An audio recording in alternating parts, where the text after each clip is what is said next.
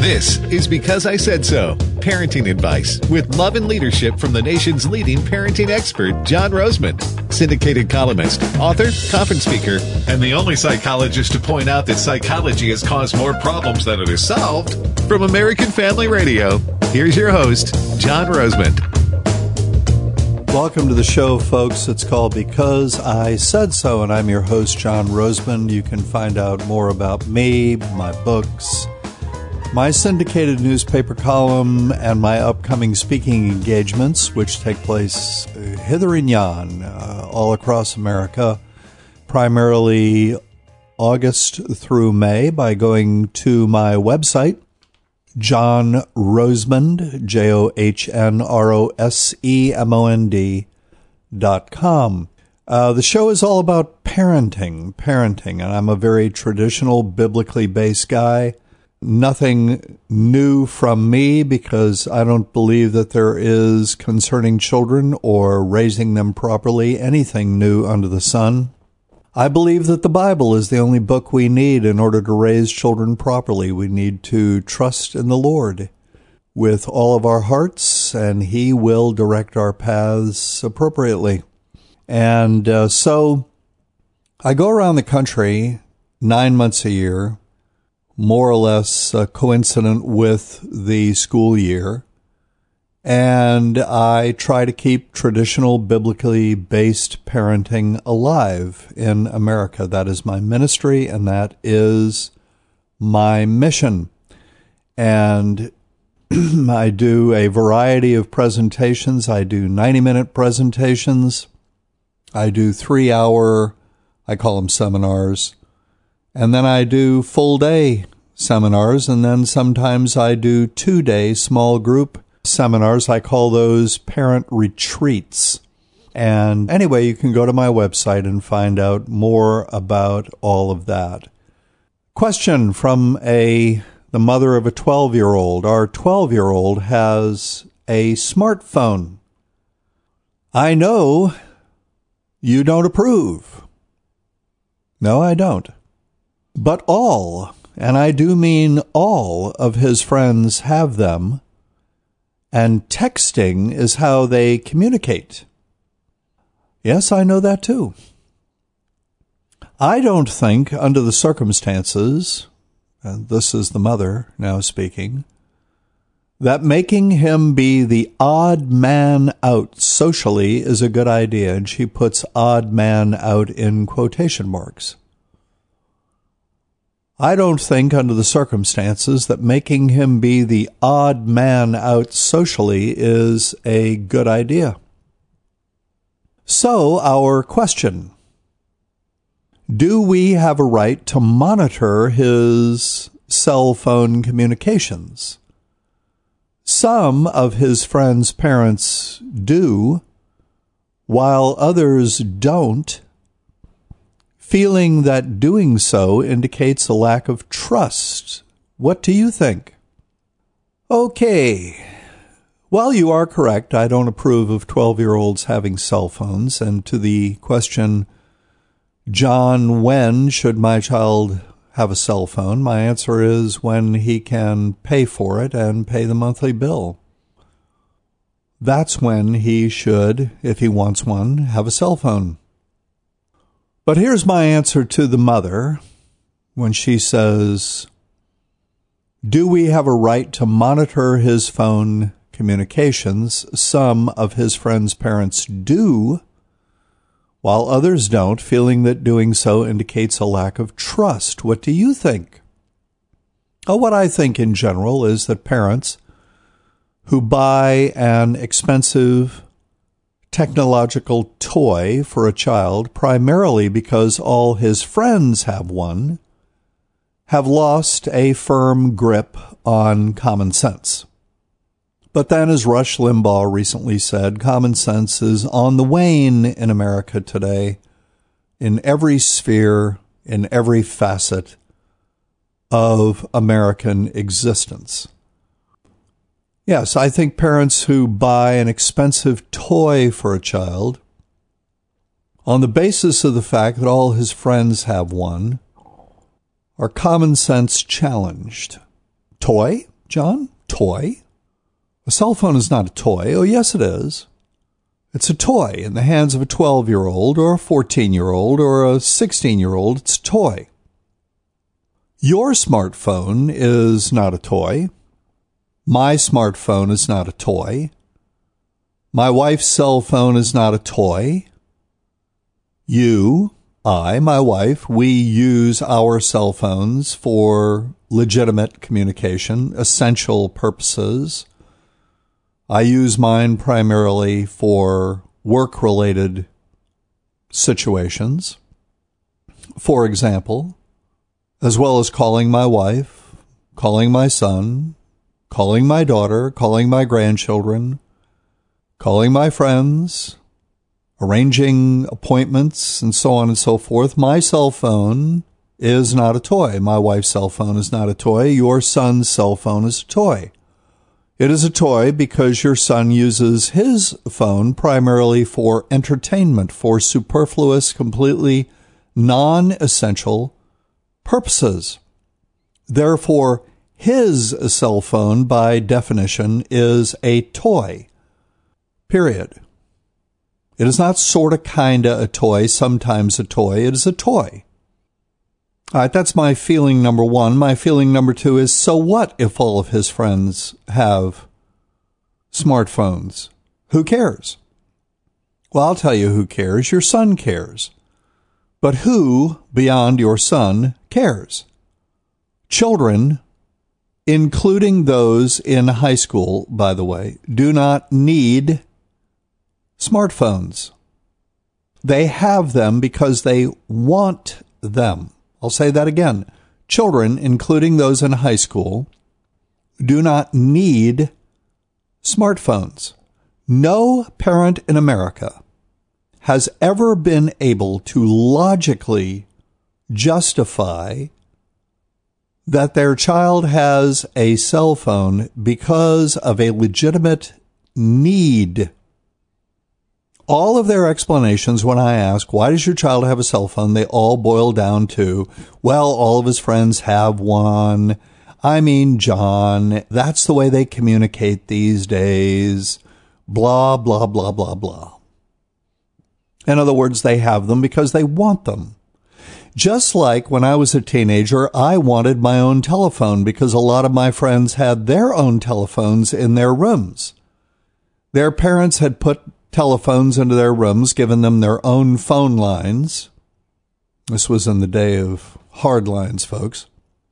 Because they were tired of going to use the phone and finding their child on the phone when they needed to use the phone for an essential purpose and their child was using the phone for a non essential purpose, for completely recreational and entertainment purposes. And so, instead of dealing with the issue, authoritatively, they gave in to their children and put their own phone lines in their rooms. So I wanted a phone line in my room too, because most of my friends had phone lines in their rooms. And my parents said, if all of your friends jumped off a cliff, would you follow them? And I said, What does that have to do with it? Jumping off a cliff. I'm talking about a phone. And my parents said, Well, then let us answer your question directly. The answer is no, you're not going to get a phone. But why? Because I said so. And that was the end of the discussion. So today's kids have phones because they want them. And they have parents who, like my friend's parents, when faced with the choice between doing the sensible thing and what a child wants them to do, choose the latter. You want your child or teen to have a means of contacting you in certain situations? Fine, I'm all for that. Go to a big box store, Walmart, Target, buy them a flip phone, register it, put some minutes on it, give it to said child or teen, selectively only on those occasions when you want him to be able to get in touch with you at a moment's no- notice, and vice versa. Buy a phone. Give it to him selectively. He's leaving the house, hand him the phone and say, Call me if you need to. Bada bing, bada boom. As for the idea that a child without a smartphone will be, as you put it, the odd man out, that's simply not true. Over the past five or so years, many parents have told me their kids don't have smartphones and won't until they can pay for them themselves, including the monthly bill. All of the kids in question have friends. All of the kids in question are socially active. They do not spend their weekends curled up in fetal positions sucking their thumbs. Social skills determine whether a child has friends, not a smartphone. And if you haven't noticed where children and teens are concerned, social skills and smartphones are incompatible. In fact, these devices do kids very little good and a lot of bad. They become obsessions, addictions, and by the way, the research indicates that they actually induce changes in the brain that mimic the type of changes in the brain that are brought about by other addictions.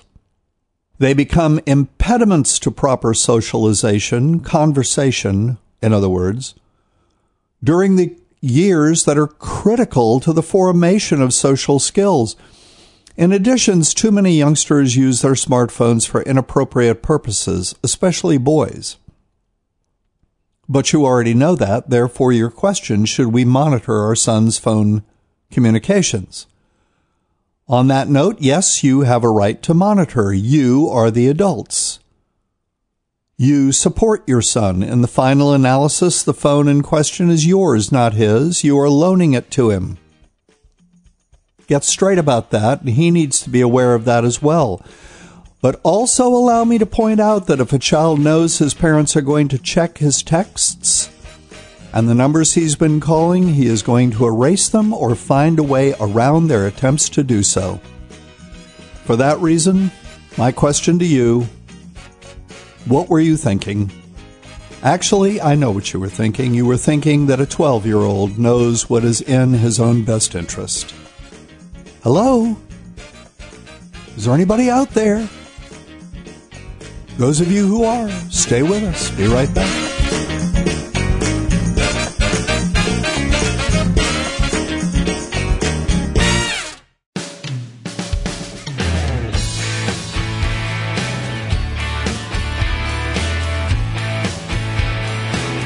Welcome back to the show. Thanks for staying with us. I'm John Rosemond, your host.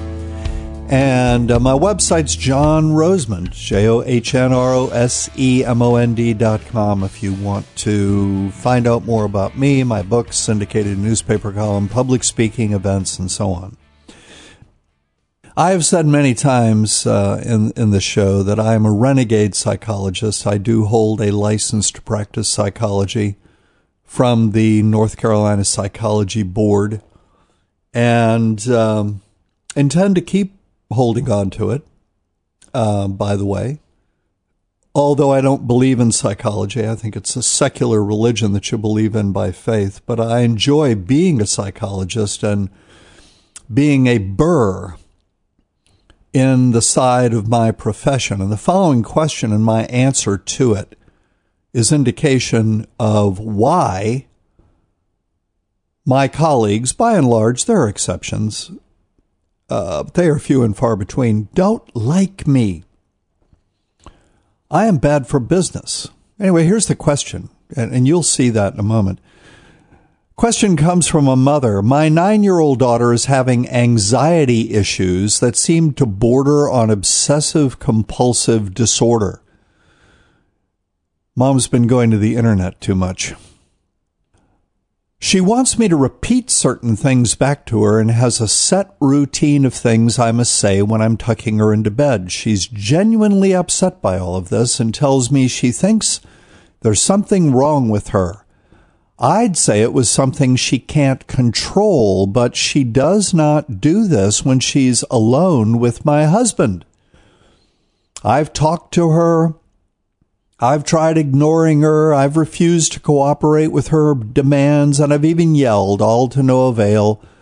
Could she have obsessive compulsive disorder, OCD, at this age? And if so, does she need medication? What can we do to help her? All right, well, first of all, I, I can't do a long distance diagnosis. Furthermore, I'm of the experienced and very well read opinion that psychiatric diagnosis concerning a child these age is rarely helpful, and I mean rarely, like one out of a thousand, maybe. And the risks of psychiatric medication with a child often outweigh the benefits. And I'm talking child, preteen, teen. These drugs are dangerous that's why they are restricted by prescription. Don't ever let them tell you or any doctor tell you this drug is safe. These drugs are not safe. They are central nervous system stimulants, some of them. They are central nervous system depressants, some of them. In any case, they alter the functioning of the central nervous system and the brain in sometimes very unpredictable ways, depending on the child. And oftentimes, these modifications and alterations are even life threatening. I do not diagnose, I do not ever recommend medication. Now, those are not opinions supported by the majority of my colleagues. So if you, mom, feel the need for a face-to-face evaluation in your daughter, of your daughter's issues, then by all means, I encourage you to pursue one. Parentheses, go ahead, waste your money. End of parentheses. In a situation of this sort, second and even third opinions can sometimes, occasionally, maybe, but not very often, be helpful because all the mental health professions do these days, it seems, is test, diagnose, and medicate. Based on slightly more than 100 words of information you provided, but more than 40 years of experience with emotional and behavioral issues of childhood, my sense is that your daughter does not have a mental disorder that can be objectively determined that she is exhibiting the behaviors in question only with you. And by the way, if you go to the Diagnostic and Statistical Manual, the Diagnostic Bible of the Mental Health Professions, and you go to obsessive compulsive disorder, you're going to find a description that to some degree matches the behaviors your daughter is exhibiting and behaviors that many mental health professionals would use to diagnose obsessive compulsive disorder in a nine year old and recommend a potent psychiatric medication. But the fact that your daughter is exhibiting the behaviors in question only with you, not her father or anyone else, suggests that your relationship with your daughter, and don't take this the wrong way, has developed or is developing codependent aspects defined as a lack of emotional boundary. That's what codependency is all about. Codependency is all about a relationship between two people in which there is no emotional boundary. In this case, and codependency in the mother child relationship in America is rampant. It is epidemic these days, folks. It boils down to this what the child feels, the mother feels. The mother cannot separate herself from anything the child feels. She personalizes it and feels that it is her job to solve the problem. So today's mothers just don't say to their children, as I would say to a child in a situation like this, well, child of mine, I, I don't know what you're going to do because I'm not going to cooperate with you telling me to repeat things over and over and over again. I'm just not going to do that. So I don't know how you're going to handle these feelings that you have, but I'm not going to cooperate with them. And by the way, if you need to cry because I'm not going to cooperate, that's just fine. I will leave you alone so that you can cry by yourself because actually listening to your crying is quite irritating to me. I don't want to listen to it, and I'm not going to. And with that, I would get up and leave the room. And some people may listen to that and go, Oh, oh, John, oh, how cold hearted of you. No, it's not. That's loving. That's helping the child get over it. This child needs to get over this problem, get a grip on it, and get over it as quickly as possible. It is the loving, and I'm not suggesting that this mother does not love her child. But when you are in a codependent relationship with a child, there is a blur between enabling and love. That is always the case. And that is what I suspect in this relationship here. My daughter began, you know, for, uh, the other thing to consider here, folks, is that almost all children at one time or another during their childhoods exhibit psychiatric symptoms of any of one sort or another. I mean, the number of symptoms listed in this in the diagnostic and statistical manual is mind-boggling. Almost every child has exhibited psychiatric symptoms or a cluster of them at one time or another. That doesn't mean the child has a mental disorder or disease. Most of the stuff, I would estimate 90% of it is transient. And the other 10% would have been transient had the parents just dealt with it in a very matter of fact but supportive way. For example, my daughter, when she was around 12, every night when I would tuck her in, she wanted me to tuck her in, would tell me that she was afraid of dying. So she was obsessing about dying. I just looked at her, and the first time she, you know, said this, I said, "Well, you know, Amy, children your age sometimes they think of thoughts like that. And and uh, you know you're 12 years old and you don't have completely you haven't developed complete control of your thoughts yet just like you haven't developed complete control of your behavior. You're still somewhat impulsive at times i've told you that. And your thoughts are the same way. They're sometimes impulsive. And sometimes your brain generates thoughts that are kind of weird and that's what happens when you are a child. You're still immature. You haven't developed complete control over your thinking. And uh, so uh, I'm not concerned that you are thinking a lot about death, and you shouldn't be either. Kissed her goodnight, walked out of the room. And I had to repeat that a couple of times to her over the next week or so. Daddy, I'm still, you know, thinking about death. I said, Well, I told you what I think about it.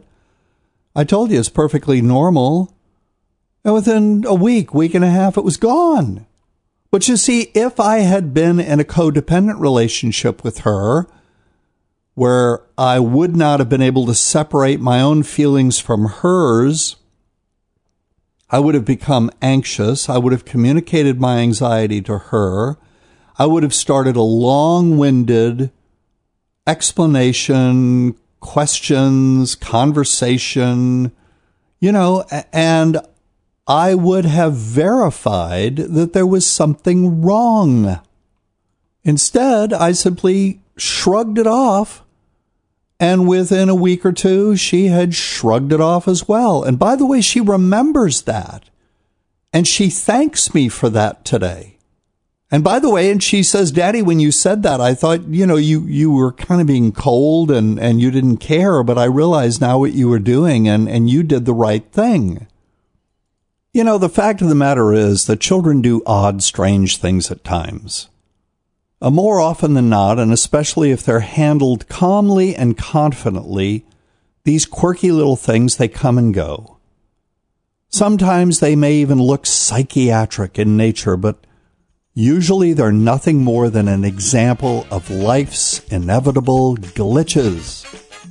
But I want to tell you, you take something like this to a mental health professional, and he is going to test, diagnose, and medicate. Test, diagnose, and medicate. That's all they do. That's all they do. There are exceptions, but they are rare. So, anyway, it's been another Because I Said So with your host, John Rosemond, American Family Radio, every Saturday, 5 o'clock Central Time. Hope you join us next time. Bye bye.